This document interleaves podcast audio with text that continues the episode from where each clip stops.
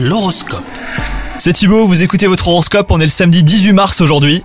Les Verseaux, c'est une journée légère hein, si vous êtes en couple avec une bonne humeur qui fait du bien et aucune difficulté à communiquer. Si vous êtes célibataire et que vous avez été récemment déçu, eh ben vous pourriez trouver le moyen de passer à autre chose et retrouver le sourire. Cupidon n'est pas là aujourd'hui, mais tout est réuni pour que vous retrouviez confiance en vous. Au travail, il y a des jours plus agréables que d'autres, et c'est le cas aujourd'hui. Vos obligations vous paraissent plus faciles que d'habitude.